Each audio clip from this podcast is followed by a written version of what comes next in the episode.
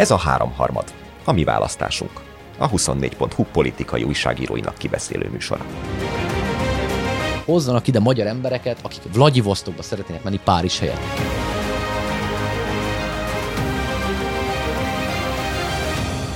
Itt a Dániel Pető Péter, mint Nagy József a mai háromharmadban. Vacogni fogunk, mert eképpen próbáljunk, próbálunk uh, szolidaritást vállalni az országgal, hogy itt sem fűtöttünk be a stúdióba, hogyha ilyen tényleg vacogó hangokat hallanának a, a podcastunk nézői, hallgatói, akkor ne repődjenek meg, ez csak egy sima szolidaritási akció. Komolyra fordítva, fontos kérdésben kell most dűlőre jutnunk, kedves honfitársaink, még pedig abba, hogy üzenjünk a hadat az Amerikai Egyesült Államoknak, hogy megalapozott döntést tudjunk hozni ebben a 24.hu-nak a három harmad nevű parlamentjében, így vázolnám az előzményeket, de tényleg csak néhány sorban. Ugye héten támadás érte az Oroszországot a Balti tenger alatt Németországgal összekötő északi áramlatgázvezetéket, milyen egyébként az orosz export visszafogása miatt az utóbbi években alig érkezett gáz. Az oroszok szerint állami szintű terrortámadás történhetett, és a dolog hátterében Amerikát sejtik. Ezzel szemben a CNN úgy tudja, hogy idézem, orosznak tűnő hadihajókat láttak a sérült csövek térségében, a NATO azt hangsúlyozta, hogy a szövetségesek létfontosságú energiainfrastruktúrája elleni bármilyen szándékos támadásra egységes és határozott választ fognak adni. Az Unió, Európai Unió szabotás akciónak minősítette a történteket. Aztán viszont a volt lengyel külügyminiszter, Sikorski úr, vagy Szikorski, nem is tudom melyik a helyes a kettő közül, aki egyébként néppárti EP képviselő, azt posztolta ki, hogy köszönöm Amerika. És ekkor következett a, a kontra, kontra, szubkontra, bult kontra, mol kontra, Fedáksári, Farkasberci, Kubaszovban a, a Kubaszov, ez pedig a, a békemenetes Bencsik András, demokratás Bencsik Andrásnak a gondolata, aki azt mondta a Hír TV-ben a minap, hogy egy pár sort idéznék csak ebből, nem az egészet. Az amerikai, akit érdekel, az, meg, az majd olvassa el a 24.hu oldalán.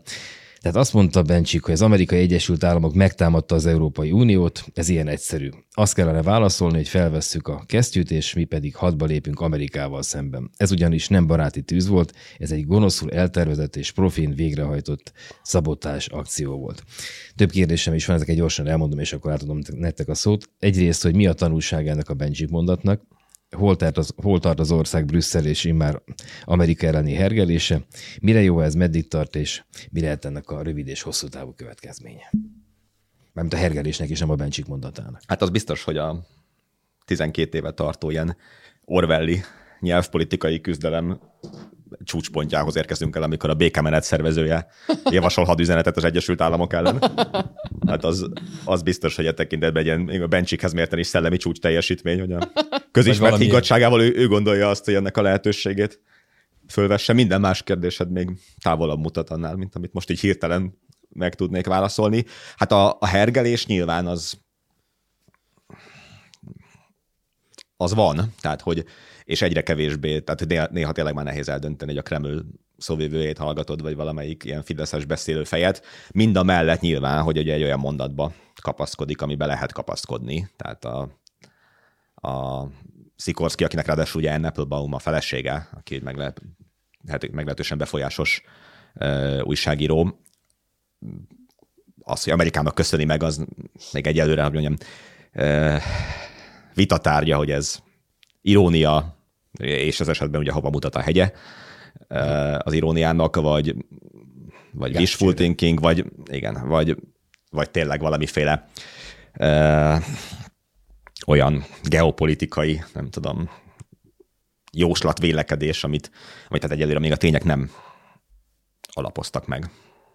Ez is a zseniális egyébként a Bencsik mondatban persze, hogy a, hogy az alapválasztása mindig a Kreml. Tehát, hogy egyszerűen nem tud olyan helyzet előállni, amikor kettő lehetséges opció, vagy több lehetséges opció, teljesen mindegy, és hogy abban az adott lehetséges elérhető változatok közül ne az legyen a megoldás, hogy az amerikai a rossz megoldás, és az orosz a jó meg út a Visszatérleg el pályájának első szakaszához. Abszolút, igen. Ez ja, párt életrovatot gondozta a népszabadságban, tehát a Kremlhez való igazodás az, az beleívódott már az ő agysejtjeiben. De, de ezek, ezek jeleznek valamit, nem? Ugye eddig csak Brüsszel baszogatása ment a, a beszélő fejek részéről, és ugye ők mondják ki Bencsiktől Bajerig azt, amit ö, szeretne valószínűleg a Fidesz, hogy gondoljanak az ő, ő szavazói. De nem, nem, nem gondolnám, hogy akár Bencsiknél, pláne Bayernél ö, egyéni túlmozgások vezetnék. Dehogy nem. Hát én ebben biztos vagyok. Tehát ilyen típusú közvetlen nem tudom, közvetlen utasítás nincs, hogy mondd azt, hogy... Ja, nem, nem, nem, de mer, merne szembe, ha nem lenne, nem lenne letapogatva egy ilyen, hát de nem, ilyen pont, szándék, akkor, mer, mer, hát akkor pont, merne ilyet mondani? Pont, pont ez az egészben az, a, a, az egészben különös, hogy, hogy olyan mértékben sikerült az orosz párti ö, narratívát a, a, a, a Fidesz köré megépíteni, hogy valójában ő már legmesszebbre mennek, hiszen pont azért, mert az van implikálva, hogy az a jó narratíva, tehát az a jó történet, hogy Oroszország a helyes álláspontot képviseli. Én tényleg most már tényleg nem értem, mi zajlik itt. Tehát, hogy a, szerintem egy csomó reálpolitikai logika van abban, amit mondanak, vagy, vagy, vagy legalábbis érvelhető egy csomó része a, a, az orosz-amerikai konfliktusban, vagy abban a nagy geopolitikai játékban, egyébként a palagáztól a, a, az orosz nyersanyag készletig bezáró ö, térben zajló ö, meccsben, amit, ami, amiről ők beszélnek, abban egy csomó dolog van, nyilván hitkérdés egy, egy része, tehát hogy azt továbbra sem értem, hogy miért gondolják, hogy egy jobb országot, vagy egy jobb világot teremt ott, ahol ö, emberek eltűnnek, leesnek a, a, az emeletekről, és... Menekülés közben hátból és, és, és bevisznek, hogyha csúnyát mondasz, és cenzúráznak, hogy ez miért tartják helyesebb világnak azt, mint egyébként az Amerikai Egyesült Államok általán aztán sokszor bírált, és szerintem számos kritikára érdemes világát, ahol azért a szabadság uralkodik összességében, hogy, hogy e, e, ebben miért tartják helyesebbnek, azt nem tudom, de hogy most már olyan mélyen ivódott beléjük, hogy azért mennek ezek a mondatok. Tehát ez nem, nem gondolom, hogy Hormán Viktor kérdeznénk, akkor azt mondaná, hogy ez a mondat, hogy üzenjünk hadat az Amerikai Egyesült Államoknak, csak pont látszik, hogy olyan mélyen van már implikálva ez az egész történet a fejükben, hogy, hogy, hogy már a, a végéig mennének az ügyben, hogy van ez a gonosz Amerika, és van ez a fantasztikus Oroszország, amely egyébként egy példamutató rendszerrel próbál. Vitor magának van, ar- van arra válasz, amit a Péter mondott az ivén? Tehát, hogy, hogy, hogy, hogy miért mitől van az, hogy a, a, a kelet tűnik egyre inkább a Orbánék számára választandónak is, hogy egyfolytában ütik, vágják, fikázzák a nyugatot. És egyébként kitéreztem ezt arra, hogy most már ugye Amerikát is ütik, még a múlt héten Amerika nem volt ütve, múlt héten még csak Brüsszel volt ütve. Hát igen, illetve szerintem az régóta van mondva, hogy ugye ez egy amerikaiak Amerikai által, háború, igen, persze. és amerikaiak által pénzelt, amerikai érdekek által meghatározott háború. És ugye itt az az érdekes, tehát hogy nyilván nem tudjuk, hogy ki volt az a aki a, az a búvárkund, igen, aki megrongálta a vezetékeket, és hogyha most egy ilyen egy izikó, vagy nem tudom milyen társas játékot játszunk, akkor, akkor föl tudjuk mondani mind a kettő mellett az érveket. Tehát el tudjuk mondani azt, hogy az oroszok valójában nem nagyon küldenek már gázt az északi áramlaton, tehát olyan borzasztó sok vesztesség azáltal őket nem éri, viszont ez tovább növeli a Európa energiaészségét, tovább lehet drágítani az árakat a még meglévő kevés vezetéken érkező. Rá lehet kenni az amcsikra. esetében rá lehet kenni az amcsikra, lehet Ukrán, Ukrajna ellen hergelni. És persze ugyanígy el tudom mondani nyilván azt, hogy Amerikának is milyen szempontok szerint jönne ez jól, ezt sem nagyon bonyolult végig gondolni, mint hogy tovább lehet hergelni az oroszok ellen, nagyobb igény lesz az amerikai eredetű vagy amerikaiak által forgalmazott gázra, és így tovább. Ugye nem tudjuk, mi történt, nyilván részben értékválasztás, részben a két kultúra, két állam magatartásából mindenki le tudja szűrni, hogy ez egy oroszos vagy egy amerikai is megoldás volt. Mint a gyilkosság az Orient express mindenkinek az érdekében állt, hogy ki legyen, meg legyen furva az Igen, és ugye ehhez képest a Bencsik azt mondja, hogy neki személy szerint ez a véleménye, és további 450 millió európai embernek is ez a véleménye szerinte, ami ugye Európa szinte teljes népessége. Tehát, hogy ő azt gondolja... Hát teljes népessége. Hát igen. Az igen, unió a felnőtt népessége, népessége az, az, az, mindenképpen. Na most ehhez képest, hát én azért nem vagyok benne biztos, hogy ebben a teljes európai népességben Csik András álláspontját ö, osztja. Tehát, hogy ez biztos, hogy olyan mélyen beleivódott már a zsigereikbe, hogy nekik igazuk van, hogy már, a, már azt is elfelejtik, hogy a minden második mondatban viszont azt mondják, ugye, hogy ilyen elbutult ö, szerencsétlenek lettek már a nyugat-európaiak a mindenféle gender mm. és ö, nyugati és liberál ö, terror miatt, tehát hogy már nem tudnak gondolkodni se, és itt megválasztják a nem tudom, mindenféle szankciópárt és Isten tudja milyen kormányokat, szóval azt gondolja, hogy e tekintetben teljes egyetértés van, és ez világos, mint a nap, hogy ez csak Amerika lehetett. Tehát ez, ez egy nekem arra utal, hogy itt már tényleg nagyon mélyen a, a gondolkodásoknak a, a központi eleme lett ez a hibás, rossz akaratú nyugat, és a, és a vele szemben egyre inkább felértékelődő Oroszország és Kína és Törökország és minden, ami hát nyilván szemben megy mindennel, amit egyébként Bencsik nem, mert ugye, mint már utaltam rá, ő hazaérkezni látszik szellemileg a Szovjetunióba, de, de a, egyébként a Fidesz, meg a jobb oldal, meg nem tudom, gondolt valaha. És akkor azt kérdezed, hogy miért? Hát igen, tehát hát, hát Péter kérdezte először, a... én, én, csak, én csak rezonőr vagyok ebben, a, ebben az egészben, tehát hogy miért gondolják azt, hogy jobb ott élni, ahol embereket lök, emberek esnek ki az ablakon, ahol betül, betiltják a, a szabad sajtót, ahol, ahol dzsúvás az utca, ahol ö, sokkal, ö, ahova nem akarnak menni a magyarok sem, mert nyugat fele mennek hát igen, az országba. Ez, ez, az De miért? Miért, miért, miért, miért gondolják azt, és ráadásul ezt még meg is tudják etetni a médiájukon keresztül, a propagandájukon keresztül, a saját választóikkal, hogy az a jó, és e- ez nem jó. Miközben ott, ott jó élni, amott meg nem jó élni. Vagy sokkal jobb ott élni, mint keleten élni. Egyébként most olvastam a Putyin emberei című könyvet, ami egy nagyon érdekes és tök tanulságos kötet. Ugye ez a Putyin történetet veszi végig a, már a Szentpétervári korszaktól, és azt, hogy a KGB és ilyen olyan, hát nehezen átadó hálózatok hogyan alakították ki azt a hát oligarchikus autokráciát, és most nem tipizálom, csak ez a két kulcs szó talán, ami, ami jellemzi Oroszországban, és hogy milyen logikán zajlott az egész. És az igazság, hogy a nyugat kritikában sok igazság van egyébként, ugye azzal együtt, hogy mindig jobb a nyugat része. Tehát ebből könyv is az világlik ki. Tehát ugye az oroszok azt csinálták, hogy a kapitalizmus az egy olyan típusú modell, amiben az oroszok arra jutottak, hogy pénzért mindenkit meg lehet venni. És az egész logika ugye erről zajlott, és a, a 2014-ben, mikor a Krím mi beavatkozás zajlott, utána egyébként, ahogy erre lényegében minden elemző mondja, lehetett tudni, hogy ez fog történni. Vagy legalábbis rengeteg jel mutatott arra, hogy az egy első lépése valaminek, vagy ha legalábbis azt legitimálják a a nyugati hatalmak, vagy bárki más, aki a túloldalon van, azt legitimálja, akkor abból következik, hogy Putyin tovább, tovább fogja csinálni azt, amit szeretne. Tehát onnantól lehet tudni, ám az oroszok lényegében a kapitalizmus legfőbb eszközél, a pénzzel mindenkit megvettek abban az időszakban. Tehát a, a nagy nyugati multikkal, a orosz gáz, olaj, ilyen-olyan cégek ugye kötöttek közös díleket, a, a londoni elitbe bevás, szó szerint bevásárolták magukat. Tehát tényleg a legócskább módszerekkel egyszerűen bevásárolták magukat, megvették ezt a,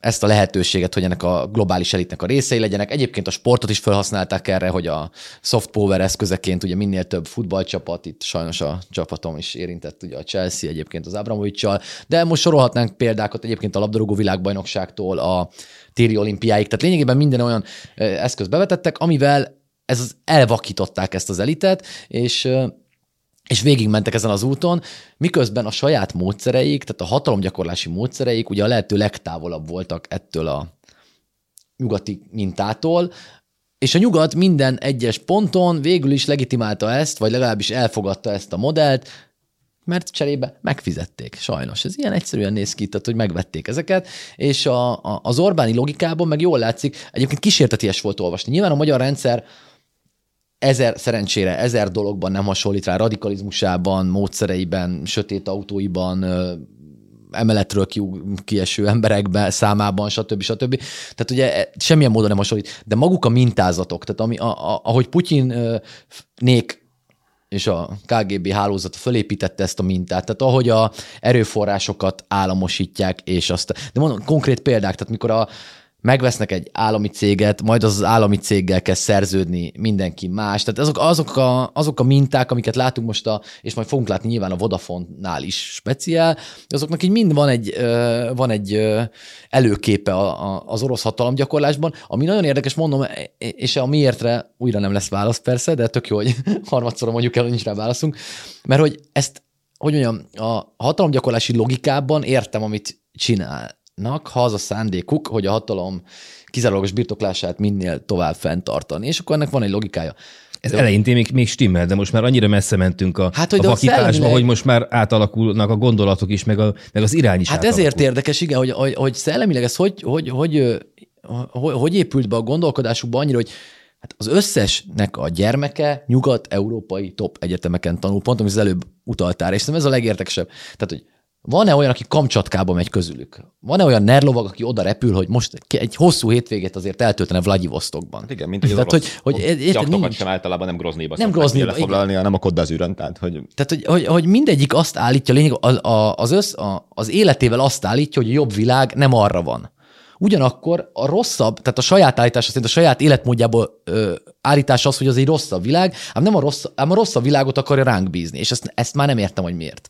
Azt még értem, hogy eltanulja a módszer, de azt nem értem, miért akarja elmesélni nekem, hogy az a jobb. Egyébként szerintem is valószínűleg ez a nyitja, a, tehát hogy a politikai cselekvésnek, vagy a, a, a szabadsága furcsa módon az, amit szerintem részben próbál védeni az Orbán kormány, és ez persze egy ilyen nagyon fonák meg abszurd helyzet, de hogyha most a héten ugye volt erről szó, hogy komoly gazdasági problémák vannak Magyarországon, van egy komoly fizetési, mármint fizetőképességi válság, kevés a devizánk, és hogy hogyan lehet ezen változtatni, és ugye itt is tulajdonképpen azt került elő, hogy akkor az IMF-hez menjünk-e pénzért, vagy, Vagy Kínába. alternatív for- forrásokért. És én azt gondolom, hogy most persze egyelőre nem hitelt veszünk föl Kínától, csak ugye egy kötvénykibocsátás, csak egy kötvénykibocsátás. Panda néven. Igen, híre az, ami egyelőre megerősítést nyert, hogy a, az Orbáni hatalom gyakorlás logikája az az, hogy oda megy, ahol az ő mozgásterét nem korlátozzák politikai értelemben. Ugye miről szól most már hónapok óta minden, hogy Brüsszel feltételeket szab, írjuk át a büntetőeljárási törvényt, írjuk át a közbeszerzési törvényt, lépjünk föl így és úgy a korrupció ellen. Most elviccelhetném, hogy ilyet biztos nem fog kérni Kína és Oroszország. De hogy egyébként semmit nem kér, csak azt kéri meg, de annak nagyon vaskosan az árát, hogy mennyire leszel kitett feléjük. Tehát, de nem a politikai szabadságodat, döntéshozatali szabadságodat korlátozza, hanem a gazdasági mozgásteredet, sok szempontból persze az élet lehetőségeidet ezáltal, de soha nem fog olyat kérni, hogy akkor adott törvénybe te hogyan nyúljál bele. És én azt hiszem, hogy mostanra nyilván hosszú út volt ez, ez az egész rendszer, ez eljutott oda, hogy a, az ilyen típusú politikai, jogi, jogállami, nem tudom, norma rendszerhez kapcsolódó elvárásokat azt a saját szabadságának korlátozásaként éri meg, hát bizonyos értelemben persze joggal, és ezt diktátumnak állítja be, és ugye azt állítja, hogy ezáltal a nyugat az nemzeti önrendelkezésnek, a szuverenitásnak, a szabadságnak lett az ellensége. Mindazzal szemben, aminek indult. És ezzel szemben mondom teljesen abszurd módon két ilyen diktatúra, féldiktatúra, autokrácia, és Isten tudja, hogy éppen most melyik a mind a kettőben ráadásul eltérő módon, hogy Oroszországban választások vannak, csak hát elég sok adminisztratív eszközzel van akadályozva mindaz, aki szeretne elindulni. Ugye Kínában nem bajmolódnak ilyesmivel, de azért összességében nyilván mind a kettő egy olyan rendszer, ahol a hatalom leválthatatlan, de ha pénzt ad, hitelt ad, vasutat épít, atomerőművet épít, annak gazdaságilag kéri meg az árát nagyon erősen, és nem a politikai mezőben. És én azt hiszem, hogy ez, ez értékelődik fel az ő fejükben, hogy azt a mesdjét, amin, amin ők haladni akarnak, azt ilyen értelemben ezek a keleti autokráciák nem ö, korlátozzák, vagy nem térítik el. Amikor betámasztja az ember a kérdést, már évek óta egy-egy Fideszesnek, akivel mondjuk beszélő viszonyban sikerült maradni, hogy kik vagytok ti igazából. Az a párt, amelyik ugye indult 88-ban, ö, erősen liberális, liberális internacionális al- alelnöke volt Orbán Viktor, és onnan MDF aztán időnként már ilyen radiobos vonásokat mutató párt lett belőle, akkor azt, azt válaszolják, háttérbeszélgetésen is őszintének tűnő tekintettel, hogy a Fidesznek a lényege soha nem a liberalizmus volt, vagy a konzervativizmus, hanem, hanem a, a szuverenitásnak a védelme, Magyarország szuverenitásának a védelme. És ebből is ez végig is levezethető. Csak ugye az a, az a furcsa, hogy eközben pedig nem látják azt, hogy leegyszerűsítve, hogy ott nem jó élni, keleten nem jó lenni, nyugaton meg jó lenni, és oda vágyunk, nem csak Szent István hát de legalább mondjuk, nem tudom, 1945 45 Szuverenitásnak szerintem a félreértelmezése. Tehát nem az a szuver, egy országnak nem az jelenti a szuverenitás, hát hogy Orbán Viktor azt csinálja, amit akar, és akkor írja Orbán a gyülekezési törvényt, vagy a, igen, tehát az ország szuverenitását sokkal jobban meghatározza, hogy egyébként 30 évre vagy 50 évre hozzákötjük-e magunkat Paks 2-vel Oroszország nukleáris iparához, nem vitatva azt egyébként a jelenlegi helyzetben tök egyértelműen szükség van szerintem atomerőműre, de nem biztos, hogy oroszra van szükség, vagy nem csak oroszra van szükség, azt is lehet, hogy most már felvetik a Szódi Attila például, ugye, hogy egy harmadik is kéne. Valószínűleg Paks mellett a Paks 2-t nem lehet megépíteni nem orosz technológiával, tehát akkor valószínűleg nem ez lenne a jó megoldás, hanem máshova kéne, nem tudom, de hogy az egy szuverenitás kérdés. Az, hogyha mi Kínától veszünk föl hitelt, hát erről tudnának mesélni a nyugat-balkáni országok, meg az afrikai országok afrikai is, országok. hogy hogyan lett először a kikötő, aztán az úthálózat, aztán a vasút és minden egyébként kínai tulajdon is, mert azok így korlátozzák a szuverenitást. Politikai értelemben persze láthatóan az Unió is, meg az IMF is korlátozza, mert elvár dolgokat, de nem jellemzően nem évtizedes távlatokban. Lehet, hogy a, az ő nemzetállami, meg nem tudom, szuverenista, szuverenista felfogásokkal ellentétes módon avatkozik be konkrét közhatalmi, politikai, szakpolitikai ügyekbe, de hát nem, nem összevethető ilyen szempontból az, hogy hát a, a szuverenitás védelemnek meg szabadságharcnak beállítani, hogy évtizedes távlatban adósodjunk el egyébként Oroszország vagy Kína felé, és nem csak a Budapest-Belgrád vasutat, meg a Fudant, meg a Paksot lehet mondani, hanem beruházási bankot és sok mindent, hát az, az, azt hiszem, hogy tényleg a saját személyes döntéshozatai szabadságuk, és nem az ország szuverenitás. Meg hát ugye a nyugat alapvetően az értékeit, az általunk is elfogadott, a csatlakozással aláírt nyugati értékeket követeli meg tőlünk a jogállamiságban, a demokráciában, egyebekben. Kína meg nem követel tőlünk értékeket, és ezzel, erre rémel az, hogy Orbán Viktor többször elmondta, hogy Magyarország nem érték, hanem érdekalapú politikát, leginkább külpolitikát folyt. Igen, de az érdekalap azt nem hogy a petit érvényesülni, az, ugye ha az érdeket itt elég, tehát a, a, ki mennyire ad hitelt. Ha Kína drágábban adja, mint az Európai Unió, és ebbe azért biztosak lehetünk, akkor az már nem teljesül. Tehát akkor már megint ott tartunk, hogy az ő érdeke, nem az ország gazdasági Hogy ne pofázzanak bele az IMF-esek. De mit akartam? Hát ez az. Meg szerintem nagyjából négyszer nyílt Péter szája szólás. Igen, közben, és Dani közben minden részét elfelejtem. Ugye egyébként csak ilyen, akkor ilyen egy mondatokat mondok, amik közben eszembe jutottak. Ugye a külön szellemes, hogy a Fidesz logikában, vagy a Fidesz beszédben ugye egy nagyon erős mondás most az, hogy a ártanak a szankciók Európának, és az Oroszország pedig gazdagodik belőle, de az oroszok akkor mi akarják egyébként a szankciók eltörlését? Ez, hát ezt, meg nem gazdagodik, hát a hadipar padlón van, a, de, de, a termelés hát padlón van, minden logikai padlón ellenmondást, ha sikerülne feloldani, ez nekem sokat segíteni, hogy amennyiben Oroszországnak ez jó, akkor az oroszok miért nem pártolják a szankciókat? Tehát miért nem kérnek több szankciót, amennyiben... Üs még, hát, még, de most, tehát a, amennyiben igaz, amit állítanak, hogy Oroszország soha ilyen gazdag nem volt ennek köszönhetően, akkor az oroszoknak azt kéne mondaniuk, hogy 16 darab szankciót szeretnénk még kérni, hiszen ennél jobb helyzet Oroszországnak nem lesz a következő időszakban. Ez egyelőre nem történik meg a jelenlegi tudásunk szerint. Tehát, hogy e, ezek a logikai bukfencek azért nagyon látványosak a, a Fidesz politikában, amely ugye azzal együtt, hogy ez a Szóval szerintem a, a, az az igazság, hogy nehezen értelmezhető a belpolitikai helyzet nélkül bármi, amit csinálnak. Tehát, hogy a, nagyjából ugye három pillérük van, az utóbbi 12 év kormányzásnak, ugye van egy konjunktúra, az kiesett most. És akkor van a maradék kettő, ami nagyon fontos ahhoz, hogy a kormányzást fönn tudják tartani a támogatottságot. Ugye egyik a erőforrások birtoklása, értsd a pénz, ez náluk van. A másik pedig a történet, vagy a, nem tudom, a narratíváknak a, a, a a menedzsmentje, és ez is náluk van. És szerintem valójában minden, amiről beszélgetünk, igazából egy pontig irreleváns számukra, mert ugye a, a, a Fidesz logikában, és uh, most a Tilos Ebert könyvéről már sokszor beszéltem Él. én, de újra-újra visszatérek rá, hogy ugye ott a, az egész gondolkodás ugye azt határozza meg, hogy a hatalom megtartását hogyan tudjuk érvényesíteni ebben. És a hatalom megtartásának ugye a kulcsa itt az, hogy a hazai támogatottságod megvan-e hozzá. És jól látszik, hogy, hogy egyszerűen az ő gondolkodásukban ez az egész recesszió, infláció, egyébként az ilyen típusú kitettségek ebben a pillanatban irrelevánsak. Tehát, hogy, hogy mennyire tesz kitéged hosszú távon egyébként egy kínai vagy egy más típusú hitel, az igazából irreleváns, mert a jelleg ma nem kérdés. Tehát a ma az van, hogy hogyan tudjuk fenntartani ezt a hatalmat. Ennek ugye van egy, van egy nagyon fontos pillére, az, hogy nincs ellenzék. Éppen ezért tegyük föl, hogy most mindent elrontanak, és nem tudom, 50 54-en vannak, vagy nem tudom, tehát 50 x százalékon vannak, és tegyük fel, hogy minden rossz, és akkor lemennek 40-re, akkor mi van?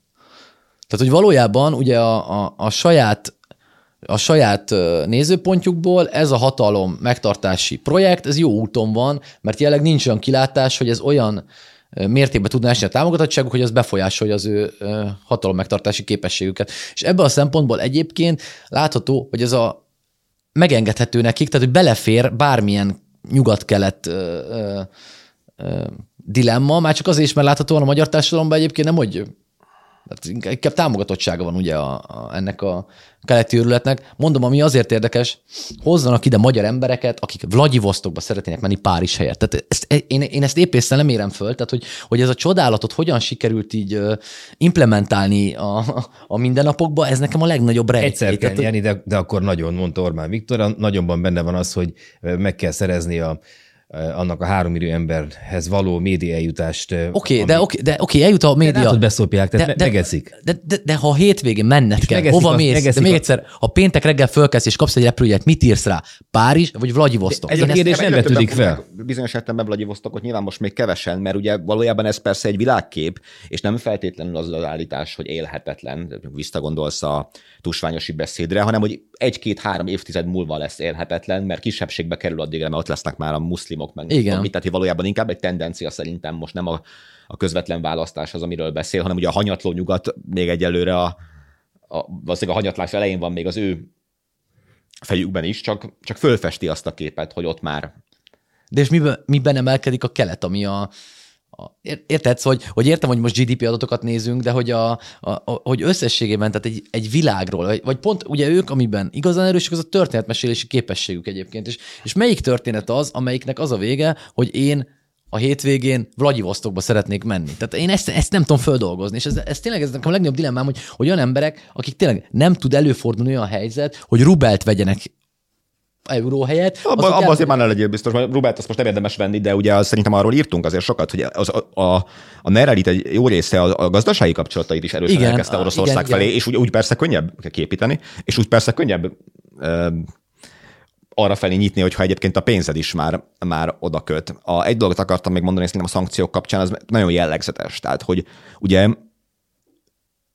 és szerintem erről is beszéltünk már, tehát a hosszú távú, nem tudom, távlatos, az ország érdekeit évtizedes ö, ö, távlatban néző politika, az mennyire nincs, és nem része a ner és csak ezek a pillanatok vannak, és, és a, ezen a télen ne fagyjunk meg, mm. ugye ez a mondás. Ugye rövid távon mi a helyzet? Az a helyzet, hogy Oroszország harmadannyi gázt ad el Európának, de tízszer annyiért. Tehát pillanatnyilag, mint tavaly. Tehát pillanatnyilag igaz az, hogy Oroszország jól jár, hiszen harmadannyi gázt, tízszer annyi. Csak a gáz, gázból befolyó pénzt tekintjük, de egyébként meg szarul jár, mert hogy Majd a gazdaság... El fog jutni egy három-négy perc múlva ide, igen? Bocsánat.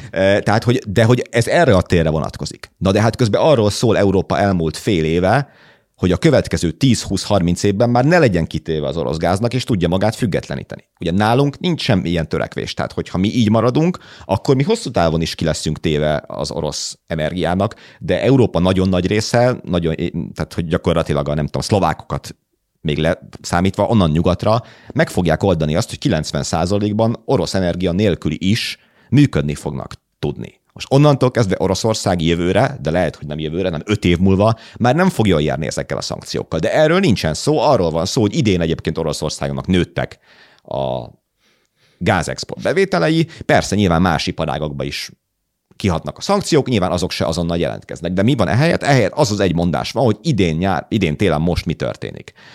És mindennek csak ez a mércéje, hogy egy adott pillanatban, akkor mi most egy, mit tudunk csinálni, kettő, mi történik körülöttünk, és nincs ez, ez a szempont szerintem már a, már a, a tervezésben, vagy a, a, a forgatókönyvek végiggondolásában sem, hogy ezt miért csinálja Európa. Európában is persze fázni fognak, tehát olyan döntések születnek, amiket nyilván öt évvel ezelőtt, vagy egy évvel ezelőtt is elképzelhetetlennek gondoltunk. Ahogy nem gondoltuk, hogy lesz egy Covid járvány, ami miatt kiárási tilalom lesz, azt se gondoltuk, hogy el fogunk jutni oda, hogy arról kelljen beszélni itt, hogy miért nincsen szeptember végén még bekapcsolva a fűtés, és egyébként miért 18 fok lesz a hivatalokban, és miért kell majd kabátba meg pulóverbe ülni a kormányhivatalban, meg az iskolában, meg ilyesmi. És ez Nyugat-Európa jelentős részén is így lesz ott is hoznak erős korlátozó intézkedéseket, ezen majd lehet élcelődni, mint ahogy ugye a Fidesz média élcelődött is azon, hogy Németországban 19 fok lesz, aztán kiderült, hogy nálunk 18 lesz.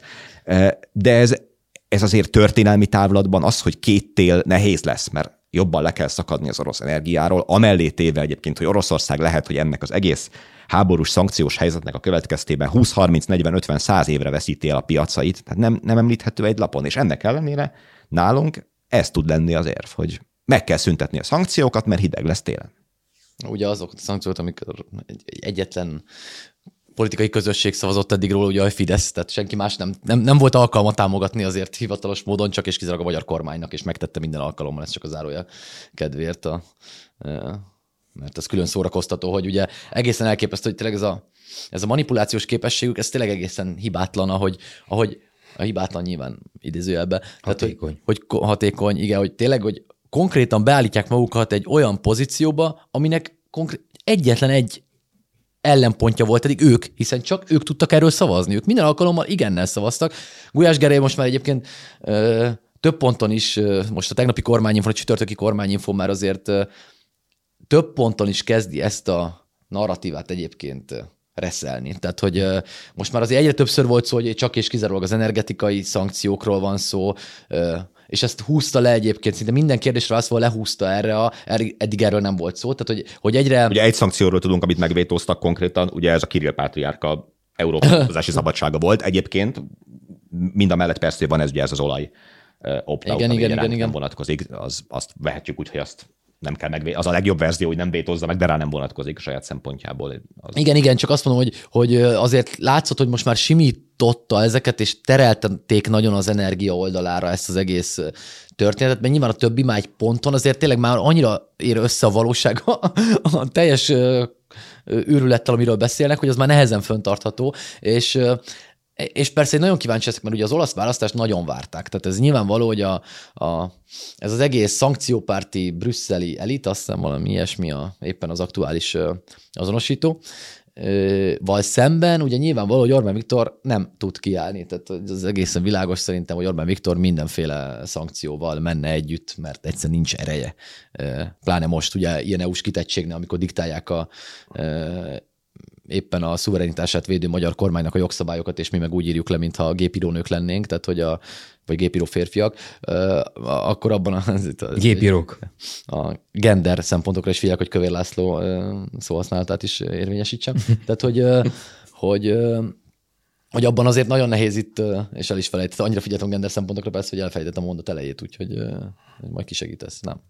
Hát az olaszokról akartál beszélni, de... Igen, hogy, hogy az egy nagyon érdekes izé, hogy, hogy nagyon várták a Meloni győzelmet, mert ugye az, az, az volt a, vagy az a hit, hogy a szankciók megfúrásának az lesz a pillér, hiszen egy nagy ország áll majd ki. Ehhez képest ugye én nagyon kíváncsi vagyok, mert az világosan látszik első körben, hogy a, a, a Meloni ellentétben a Putyin párti Salvini vonallal, azért egy nagyon más trekken van, ők ugye sokkal inkább nyugat párt, valóban szuverenisták, egyébként sok tekintetben hasonló politikai logikán vannak, mint a Fidesz, hogy sok beszéd mondjuk is hasonló, de pont ebben a nyugat-kelet törésben, meg a Putyihoz való viszonyban azért, vagy a NATO-hoz való viszonyban azért egy egész más úttól látszanak menni, sőt, ugye hát van is egy Drágival kötött paktum, vagy nem tudom, hogy van-e, de, de erről beszélnek, hogy, hogy lényegében még, még segít is majd a korábbi egyébként a nemzetközi tőkéhez szorosan, vagy a nemzetközi európai, illetve az európai elithez szorosan kötődő kormányfő az újat, abban, hogy ez az európai mainstreamhez való viszonya,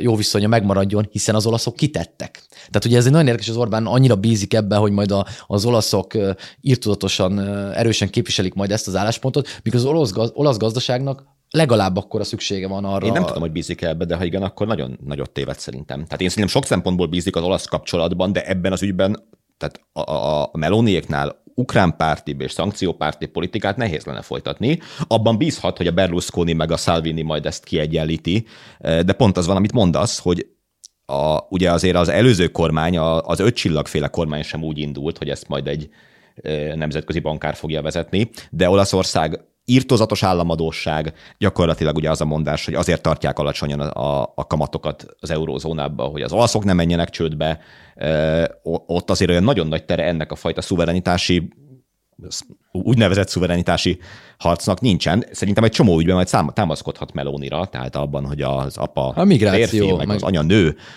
ennek a szellemi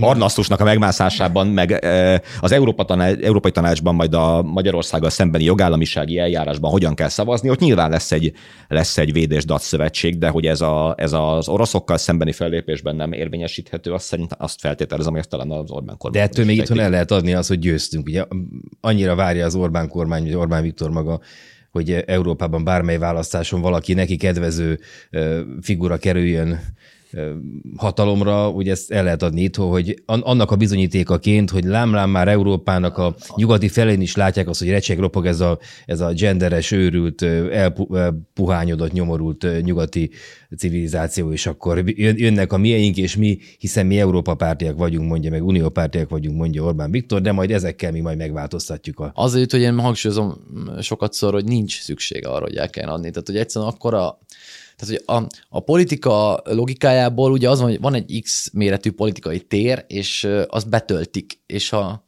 ezt fele-felé betöltik be, akkor van egy nyomás ellennyomás ebbe a történetbe. Itt ők betöltik az egészet, tehát valójában igazából itthoni kényszer nincs, szerintem ez sokkal inkább már a saját politikai közösségnek szóló történet erősítése sem, mint olyan szükségszerűség, hogy a széles választói közösségnek vagy a, vagy a magyar társadalomnak lenne szükség erre a támogató történetre. Sőt, hát sok szempontból ugye itthon pont az építi meg ezt a e, egész narratívát, hogy mi egyedül harcolunk. Tehát, hogyha túl sok szövetségesünk és barátunk van Európában, akkor egy ponton túl nehéz lesz brüsszelezni, mert Brüsszelben is a mi barátaink vannak. Ugye most Orbán azt mondhatja, hogy ő kiharcolta a, az olajoptautot, még a cseheknek és a szlovákoknak is, akik meg se szólaltak ebben az ügyben.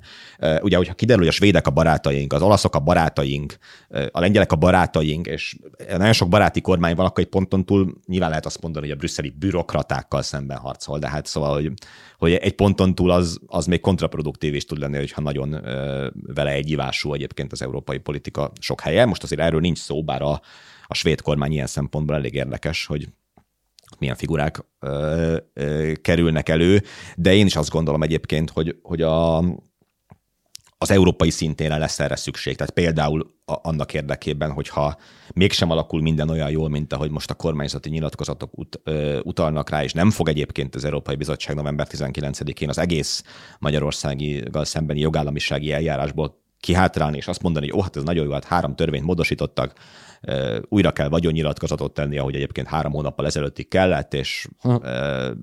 a büntetőjárási törvény is módosult, hanem azért csak elküldik a, a tanács elé ennek a e, 3000 milliárdnak a felfüggesztését, mondjuk akkor hány kormány fog mellettünk szavazni, és hány ellenünk, az, az erősen nem mindegy a magyar gazdaság jelenlegi helyzetében.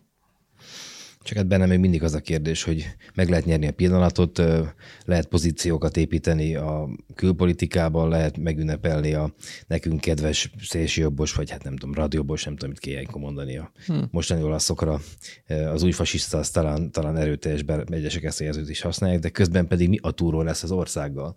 Ez a kérdés dörömből az ember, ember fejében. Ugye visszatérve a, a, a kiinduló pontunkhoz, hogy nyugat vagy kelet, mi lesz, mi, mi lesz itt velünk? Hát közben... most szűkebb értelmet kérdések is vannak, tehát hideg vagy meleg, vagy iskola vagy nem iskola, tehát hogy, hogy valójában akkor most a nyomás, szerintem a kormányzási nyomás jelenleg a Fideszen, és majd össze is kötöm a Gyurcsány Ferenc interjúval egyébként, amiről úgy is beszéltünk. A Magyarország rész nem vetted el a kenyeremet, tudod, meg a munkámat, de közd össze nyugodtan a Nem, majd kivágjuk. Elnézést, hallgatok. Nem, kérlek szépen, közd össze, Péter.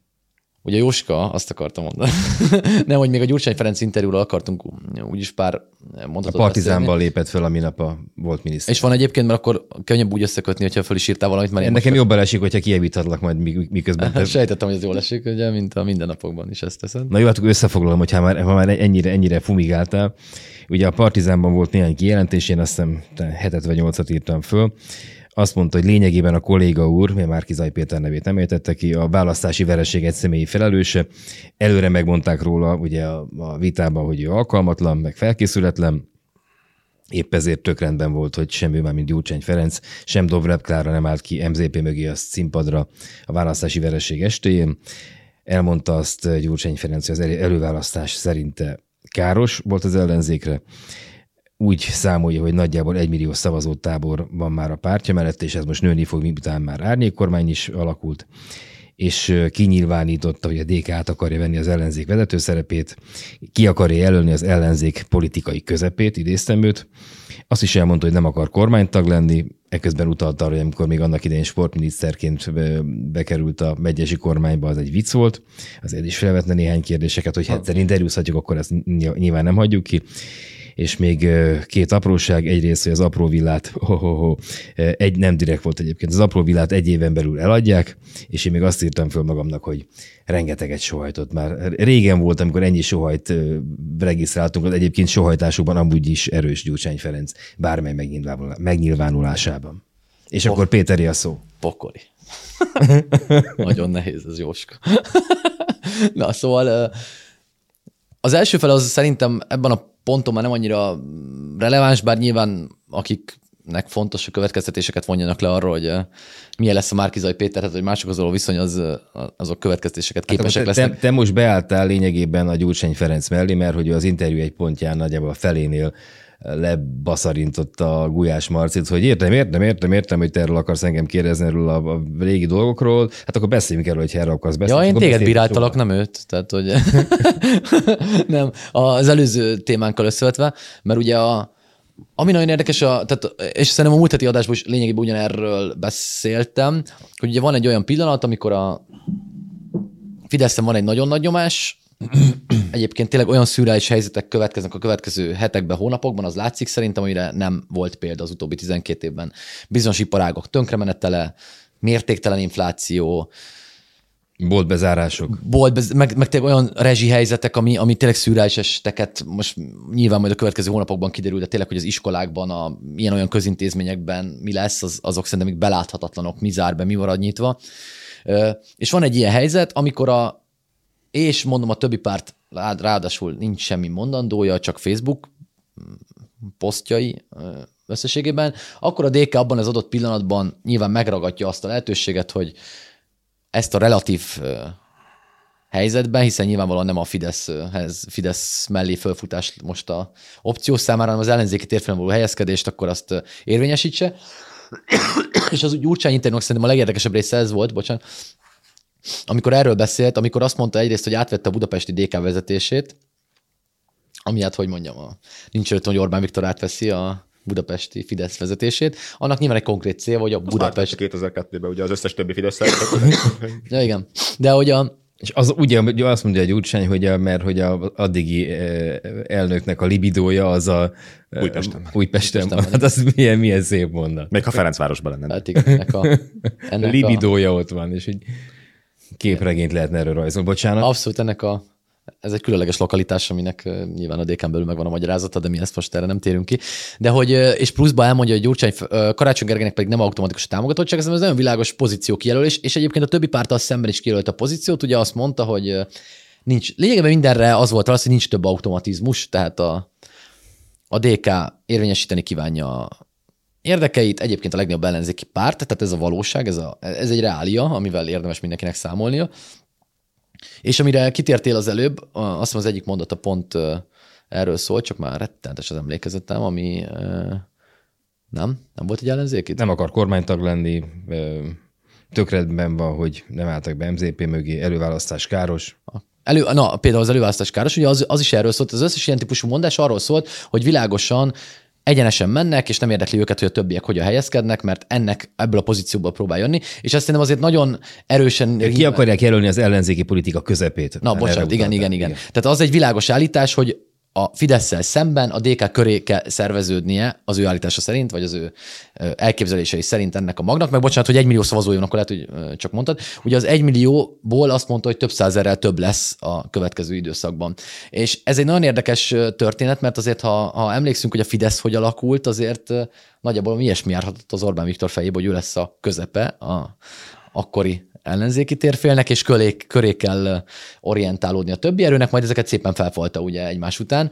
Tehát, hogy ebből a szempontból ez nagyon érdekes interjú volt, és egy kicsit alá is játszott a többi ellenzéki párt a reakciókkal, mert hogy szerintem nagyon papírformaszerűen ilyen reakciósan megint válaszolgattak rá, hozzáigazodtak, hozzá képest határozták meg a helyzetüket.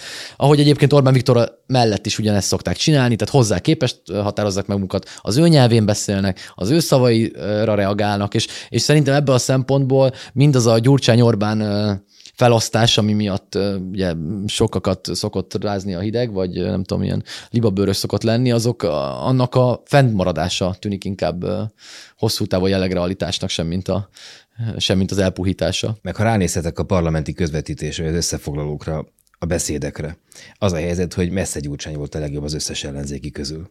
Tehát ő az, aki leginkább összeszedetten beszélt, volt benne valami tűz, volt valami iránya a mondandójának. Tehát nem mint hogy a magyar, magyar parlament által magyar parlamentben lévő beszédeket túl sokan néznék meg, de abból is ez jött le. Hát a még rosszabb hír az ellenzéknek, hogy az Orbán volt jó. Valójában. Ugye ez a... Ez a ez Úgy a, érezted? Hát szerintem igen. Főleg a válaszaiban egyébként, tehát hogy hát, hát éles nem fogja segíteni a műsor integritását, mert teljesen másra fog beszélni.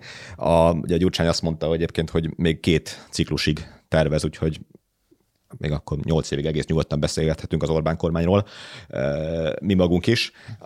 És még én, még már szeretem, hogy eljutok ide is egyszer, de hogy még arra akartam rá kanyarodni, hogy az a kitettség, amit elkezdtél mondani, hogy igen, itthon a, ki, kiátszák a politikai tért, de közben ugye azért elkezdődött egy olyan vergődés, amit nem láttunk ja. korábban. Tehát, hogy az történik, hogy törvényeket kell deklaráltan úgy megszavazni, hogy nem értenek vele egyet, és már viszik is az alkotmánybíróságra, ugye ez mai hír, ez is milyen, hogy a megállapodnak Brüsszellel, majd egy hónap múlva a kizárólag fideszesekből álló alkotmánybíróság egyébként majd jogállami és a magyar alaptörvény által biztosított jogával majd az egészet anulálhatja, mert nem felel meg a magyar alaptörvény szellemiségének. Szóval, hogy ugyanakkor olyan kényszerek vannak a jelenleg az Orbáni kormányzásban, amik amik eddig nem voltak. És egyelőre most még ugye minden, minden marad, csak a rezsi emelkedik egy kicsit, és próbáljuk megtartani ugye a infláció követő nyugdíjakat, a nyugdíjprémiumot, a családtámogatási rendszer még bővülni is fog, és itt tovább. De hát ugye ennek mind feltétele az, hogy legyen finanszírozásunk, és ennek érdekében kell olyan áldozatokat hozni, ami nem tudom, hogy hosszú távon egyébként egy sikeres lesz-e, tehát hogy most, ha megállapodunk Brüsszellel, de egy hónap múlva egyébként ezeket a törvényeket hatályon kívül helyezzük, akkor mi történik? Most ugye eleve a pénznek csak egy részéről állapodunk meg, még ott van a helyreállítási alap, azzal mi lesz, és közben, miközben a magyar gazdaságnak a pozíciói bizonyos szempontból egyáltalán nem rosszak, bizonyos szempontból már nagyon rosszak, ugye a forint árfolyam írtózatos gondokat okoz, hiszen mindaz, amit veszünk, azt ez idő szerint 420, de lehet, hogy mire kimegyünk, 440-es euró árfolyamon vesszük. Szóval közben már olyan szavak hangzottak el, egyébként nyilván teljesen megalapozatlanul, mint hogy fizetésképtelenség, mm. hogy államcsőd, tehát hogy ki, kezd kialakulni egy olyan pszichózis, amit egyébként szerintem a makroszámok egyébként még nem indokolnak, de hogy annyira rossz az egésznek a levegője, hogy ez szerintem sokkal komolyabban korlátozza a kormány mozgásterét, mint bármi, amit eddig gondoltunk, és hogy vajon be fogják-e ezt látni, hogy hogy bizonyos dolgokat el kell majd engedni, vagy egyébként ez fog történni, és akkor még a beszélgetés elejére fog mindig visszakanyarodni, hogy hát akkor megyünk majd Kínához, és majd Kína finanszírozza a NERT a következő tíz évben. Az nagyon érdekes, szerintem, hogy az Orbán és a mozgástér az elején volt, és ahhoz már akkor is akartam kapcsolni, hogy a 98-2002-es kormányzásának a tanulságai szerintem a mai napig nagyon erősen vezérlik a politikai gondolkodását, meg cselekvését. Ugye ő akkor meggyőződése szerint, meg az egész Fidesz meggyőződése szerint jó kormányzással maradt alul a következő választáson. Ugye a Kövér Lászlónak tulajdonított, nem tudom, hogy ő mondta pontosan, de ugye az, hogy kormányon voltak, nem hatalmon, ez egy hozzátartozó bombó, ami ugye abból, abból a meggyőződésből fakad, hogy a mozgástereik szűkek voltak. Tehát hiába volt a kormányon, nem tudták érvényesíteni a politikai akaratukat, mert A. pénzügyi elit, tehát a akkori brüsszeli, meg soros elit olyan kényszerekbe kergette, amiben nem volt választása, hogy hogyan kormányozzon, hogyan készítsen adórendszert. Bocsánat. B. Kulturális elit, tehát az a bal oldali liberális szellemi elit határozta meg a nyelvet, a szavakat, a, a díjakat, a, a szobrokat, amely miatt képtelenek voltak érvényesíteni a saját elképzelések. Na, a saját elképzeléseiket. Kapcsolják be a fűtést, innen is üzenjük. Igen, igen, mindenkinek. 18 fok fölé. És ugye ezek egyszerűen szűkítettek, és nem volt mozgásterük. És az Orbáni gondolkodásban 2010 után ezért meg nagyon erős az erőforrás, mert ugye a, ha van pénz, ja, és bocsánat, és van egy nem látható korlát, ugye ez a titkos szolgálatok és vagy ilyen-olyan hálózatok, amelyek nem láthatóak, nem vállalnak felelősséget, nem demokratikusan választottak, de mégis korlátozzák valahogy, mert összefonódnak és, és hoznak döntéseket úgy, hogy az nem átlátható, és ez is korlátozza a kormány cselekvőképességet. Éppen ezért a 2010 után ugye az első feladat azonnal erőforrásokat teremtett pénzt hozni, hiszen ha nálad van pénz, akkor te finanszírozod a kampányodat, ha te finanszírozod a kampányodat, akkor te hozod döntéseket, és nem vagy kitéve ezeknek a folyamatoknak. És a kétharmados felhatalmazás pedig megadta azt, hogy a többi ilyen korlátnál is lebontsa azokat a akadályokat, amiket látott, plusz ezért volt a keleti nyitás is, hogy az Európai Unióval szemben egy állandó lebegt, alternatíva lebegtetés, hiszen van mozgástér, tehát te kérsz valamit, én azt mondom, hogy mehetek oda is. És abban a pillanatban, hogy mehetek kétfelé, az én zsarolási képességem, értsd jól, érdekérvényesíti képességem erős, hiszen nem kényszerül, nem egy zsákutcában vagyok, ha zsákutcában vagyok, akkor hiába mondok én bármit, hiszen a másik fél azt tudja, hogy én mindenképpen oda fogok megérkezni a végén. Itt, amíg... Már amennyiben nem értéközösségként fogod fel azt, ahol vagyunk. A, de ezt senki nem úgy fogja föl, tehát az a, azt te fogod fel úgy ebben a stúdióban, de valójában de most nem izéből mondom, hanem a nyugati elitek sem, tehát az a, a nyugati elitek is ér, persze, nyilván, tehát mondom még egyszer, én tudok különbséget az Amerikai Egyesült Államok és az Oroszország világa között.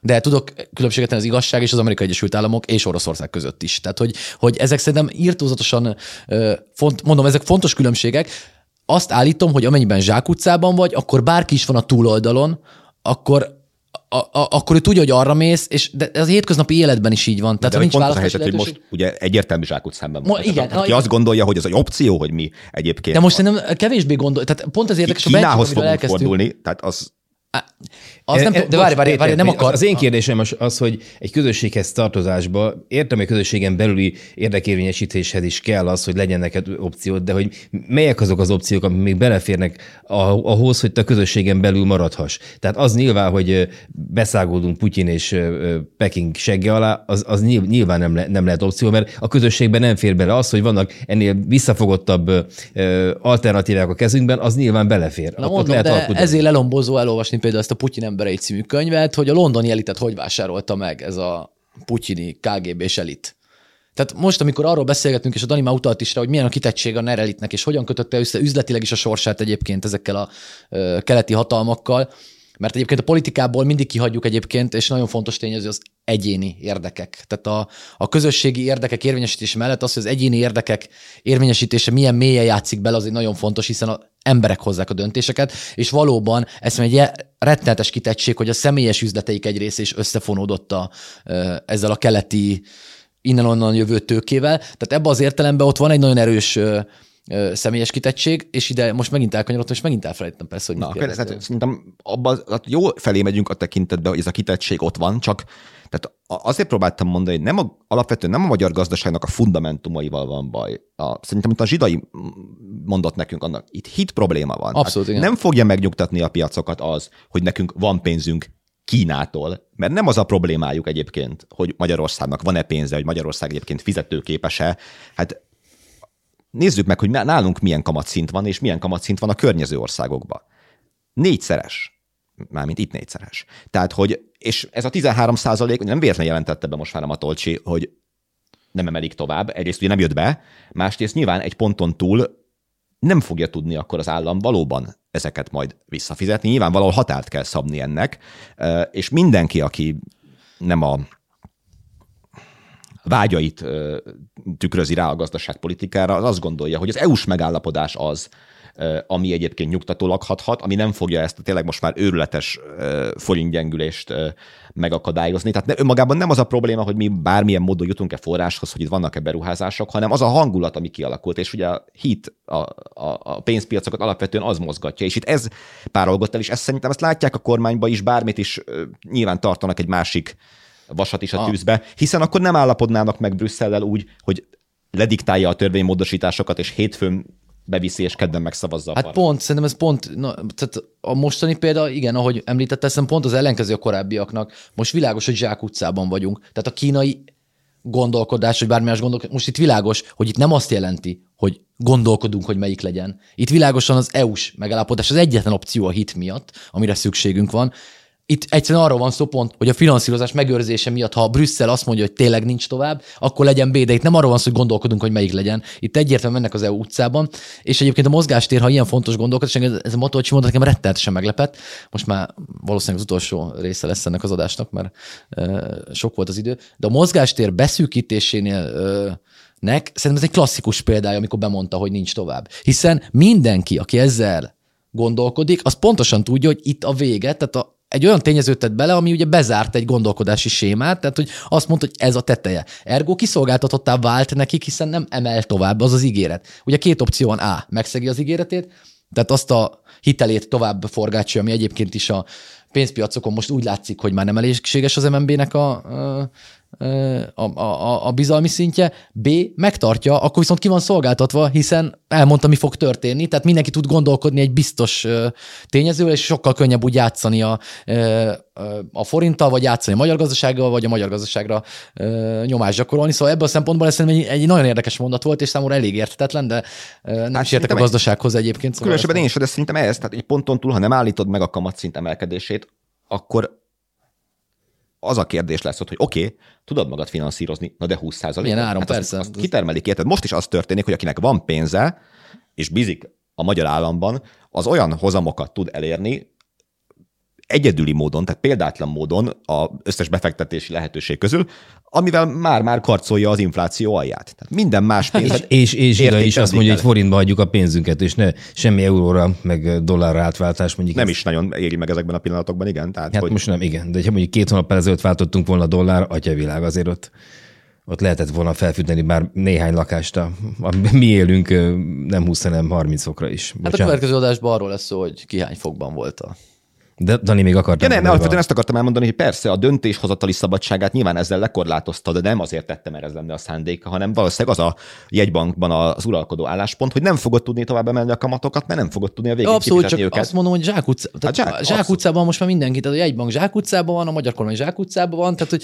hogy valójában mindenki Zsák utcában van, és mennek az EU felé, de közben meg hadat üzen Bencsik, most a, nyilván ez viccelődve, csak közben a politikai közösség gondolkodását olyan félelmetesen változtatták meg, és egyébként majd egy, egy, erről egy külön adást beszéltünk egyszer, hogy ez, ezt a tíz évben, ami szerintem a legkárosabb, amit műveltek azzal, hogy a gondolkodást hogyan változtatták meg úgy, hogy bárhogy megtehették volna. Az világos az eszközrendszerükből, és ehhez képest mindig nem, ez a napelemmel buziskodik a nyugati elit, ez micsoda, ilyen bohóc, vegán, napelem, izé, tehát így összekötve például. És sorolhatnánk, tehát, hogy minden olyan esetben, ami a hosszú távú fenntarthatóságát a magyar gazdaságnak, a magyar gondolkodási szabadság szélesítésének, tehát hogy, hogy minden olyasmit, ami egyébként a jövőnket szolgálta volna, felégették, egy ilyen, nem tudom, ebből a, nem is tudom, mi az a, az álláspont, amiből így beszéltek, ez a cinikus, nem is tudom, milyen egyébként ilyen, ilyen, ilyen kivagyi beszédmóddal, és, és nem mérték föl, hogy egyébként, ha ennyi ideig vannak kormányon, és egy fél nemzedék fölnő közben, hogy akkor az egyébként hosszú távon milyen károkat okoz saját maguknak is, amit majd látni fogunk nyilván hosszú távon. Az hogy a kivagyiságot és a vegán ellenességet egy mondatban ítélted el, ez egy olyan új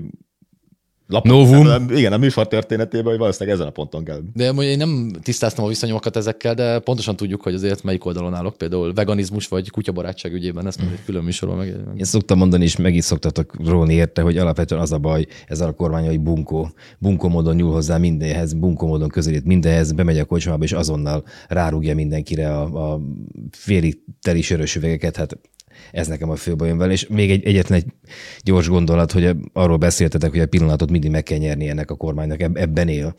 Csak eközben pedig, és hogyha ha most sikerülne megegyedni az EU-val, vagy valami jó hitelt kapni, akkor megint megnyerve a pillanat, és akkor levegőt kap a kormány, és lehet tovább menni. Eközben pedig a, a fundamentumok rohadnak meg a háttérben, és hogy múlt, az előző adásból beszélgetünk, sokat pörgött utána a, a fejemben az, hogy mi az, hogy baloldaliság, és van-e Magyarországon baloldali párt, és Péter mondta, hogy szélese hazában nincs még egy ilyen, nála baloldali bipse, és akkor én bejelentkeztem, hogy azért nekem is vannak baloldali érzelmeim, és akkor mondta nekem, hogy én liberniák vagyok, amiben egyébként abban is, abban is van valami, de mégiscsak, hogy a hosszú barokkos körmondatom végére érjek, azért mégiscsak az van a lényege ebben az országban, nem csak baloldaliként, de, de baloldaliként főleg, egészségügyi oktatás, azzal lehet a szarból kihúzni a leszakadó 1 millió, 2 millió, 5 millió embert, és az egészségügy meg az oktatás rettenetes bajban van.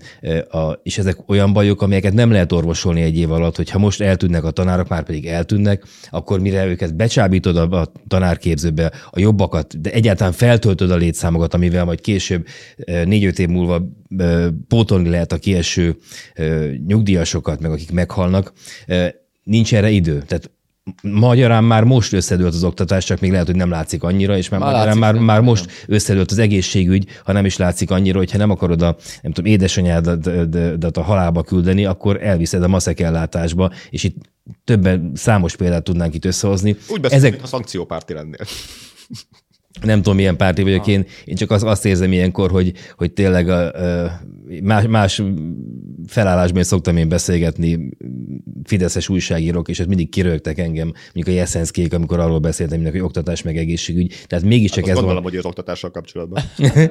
De még, mégiscsak ez volna a lényeg, és ugye, és a pillanat megnyerése, hogyha ezt megeszi, akkor tényleg az ország van elárulva, és most nem akarok erőteljes szavakat használni. Igen, és majd legközelebb egyébként, szóval szerintem de rettenetesen szociális érzékeny vagy, de a baloldaliságot sajnos az nem elégséges. Jó, mert bennem, bennem, bennem dobo... rendezni lehet radikálisan a társadalmi struktúrákat. Mint a, tehát az, az, egyéni szabadságjogok és az egy egyéni, nem tudom, mindenfélenek az elismerését is. Vagy, tehát, igen, a, tehát ennyi, ennyiben a liberálisságot a elfogadom. A fundamentum az ilyen típusú kutyapártiságot azt elutasítja. Akkor liberális, balo, liberális baloldaliként köszönök úgy, hogy szoktam.